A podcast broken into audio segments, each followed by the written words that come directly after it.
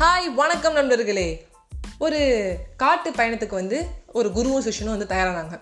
அப்போ என்ன ஆச்சா குரு வந்து ஒரு பத்து நிமிஷம் தியானத்தில் இருக்கேன். காட்டுக்கு ரொம்ப தூரம் நான் நடந்து வந்துட்டேன். ஒரு பத்து நிமிஷம் எனக்கு தியானம் தேவைப்படுது அப்படின்னு சொல்லிட்டு உட்காந்து தியானம் பண்ண ஆரம்பிச்சாராம். அப்போ சிஷ்யன் சொன்னாராம் ஓகே நான் அப்போ பாதுகாப்பாக இருக்கேன் உங்களுக்குன்னு சொல்லி நின்றுட்டு இருந்தாங்க. அப்போ சிஷ்யன் என்ன பண்ணாராம் திடீர்னு ஒரு காட்சியை பார்த்து அழ ஆரம்பிச்சிட்டாராம்.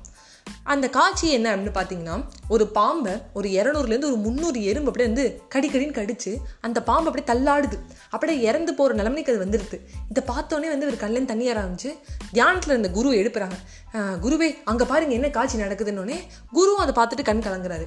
அதுக்கப்புறம் என்ன ஆச்சுன்னா குரு நேர கிட்டக்க போயிட்டு அந்த பாம்புக்கு வந்து உயிர் திறந்துட்டுனோடனே கம்பளத்தில் இருக்க நீர் எடுத்து தண்ணியில் தடிச்சிட்டு அந்த எருவு எல்லாத்தையும் விரட்டி விட்டுட்டு அதுக்கு வந்து ஒரு அடக்கம் மாதிரி செஞ்சுட்டு வந்துடுறாரு. அப்புறம் காட்டில் வந்து பயணம் தொடர்ந்துட்டே இருக்குது இந்த சிஷ்யனால் அதிர்ச்சியை வந்து மேற்கொள்ளவே முடியல. என்ன நடக்குதுன்னு எனக்கு புரியல. ஏன் இப்படி நடக்கணும்? இந்த காட்சியை நான் ஏன் இப்போ பார்க்கணும்? என்ன நடக்குது குரு? எனக்கு சொல்லுங்க அப்படின்னு குரு சொல்கிறாரு அதாவது பிருந்தாவனத்தில் மகந்த் அப்படின்னு சொல்லி ஒரு பூசாரி இருந்தார். இந்த கிருஷ்ணர் கோயிலுக்கு வந்து தினமும் வந்து ஒரு பூஜை பண்ணிகிட்டே இருப்பார்.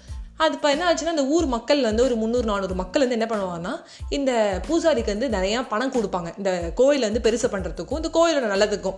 அது மட்டும் இல்லாமல் வெளி மாநிலேருந்து நகைகள்லாம் கொடுப்பாங்க. அந்த நகைகள்லாம் எடுத்து இந்த பூசாரி எடுத்து தன்னோட பொண்ணோட கல்யாணத்துக்கு யூஸ் பண்ணிக்கிட்டாரு. இந்த மாதிரி தன்னோட தேவைகளுக்கு மட்டுமே இந்த பூசாரி வந்து யூஸ் பண்ணிகிட்டே இருந்தார். இது தெரியாமல் அந்த ஊர் மக்கள் வந்து நல்லவன் நினச்சிட்டு இருந்தாங்க. அப்புறம் என்ன ஆச்சுன்னா அந்த பூசாரி வந்து நல்லா வந்து எல்லா வேலையும் பண்ணிவிட்டு அவரோட தேவையெல்லாம் பூர்த்தி பண்ணிட்டு அவர் மாதிரி ஒரு தொண்ணூறு தொண்ணூத்தஞ்சு வயசில் அவர் வந்து செத்து போயிட்டார். அதாவது இந்த ஜென்மத்தில் வந்து அந்த பூசாரி வந்து பாம்பாக வந்து பிறந்திருக்காரு. அந்த இரநூறுலேருந்து முந்நூறு மக்கள் இருந்தாங்க பார்த்தீங்களா இவரை நம்பி மட்டுமே இருந்த மக்கள் அவங்க இந்த ஜென்மத்தில் வந்து எறும்பாக வந்து பிறந்திருக்காங்க. அந்த எறும்பு தான் இப்போ இந்த பூசாரியை கடிச்சு கொண்டு இருக்கு. எறும்புகள் தன்னோட வேலையை முடிச்சுட்டு கிளம்பியாச்சு. பூசாரிக்கு கிடைக்க வேண்டிய தண்டனும் கிடைச்சாச்சு. அந்த பாம்பு அந்த வலியை மேற்கொண்ட அந்த ரெண்டு நிமிடங்கள் அது வந்து அவர் அந்த ஜென்மத்தில் பண்ண கர்மம். கர்ம பலனை வந்து கண்டிப்பாக அவர் அனுபவிக்கணும் பார்த்தியா அனுபவிச்சிட்டாரு. இதையே நான் பார்க்கணும் அப்படின்னாரு. அதை நீ பார்த்து தான் ஆகணும். ஏன்னா அந்த ஊரில் அப்போ நீ தான் வந்து நாட்டாமையாக இருந்த.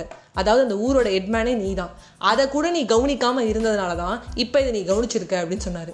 அப்படியே அவருக்கு ஷாக்கு ஒரு ஒரு ஜென்மத்துலேயும் நம்மளுக்கு ஒன்று ஒன்று நடக்கும். இந்த ஜென்மத்தில் நம்மளுக்கு இது நடந்துருது.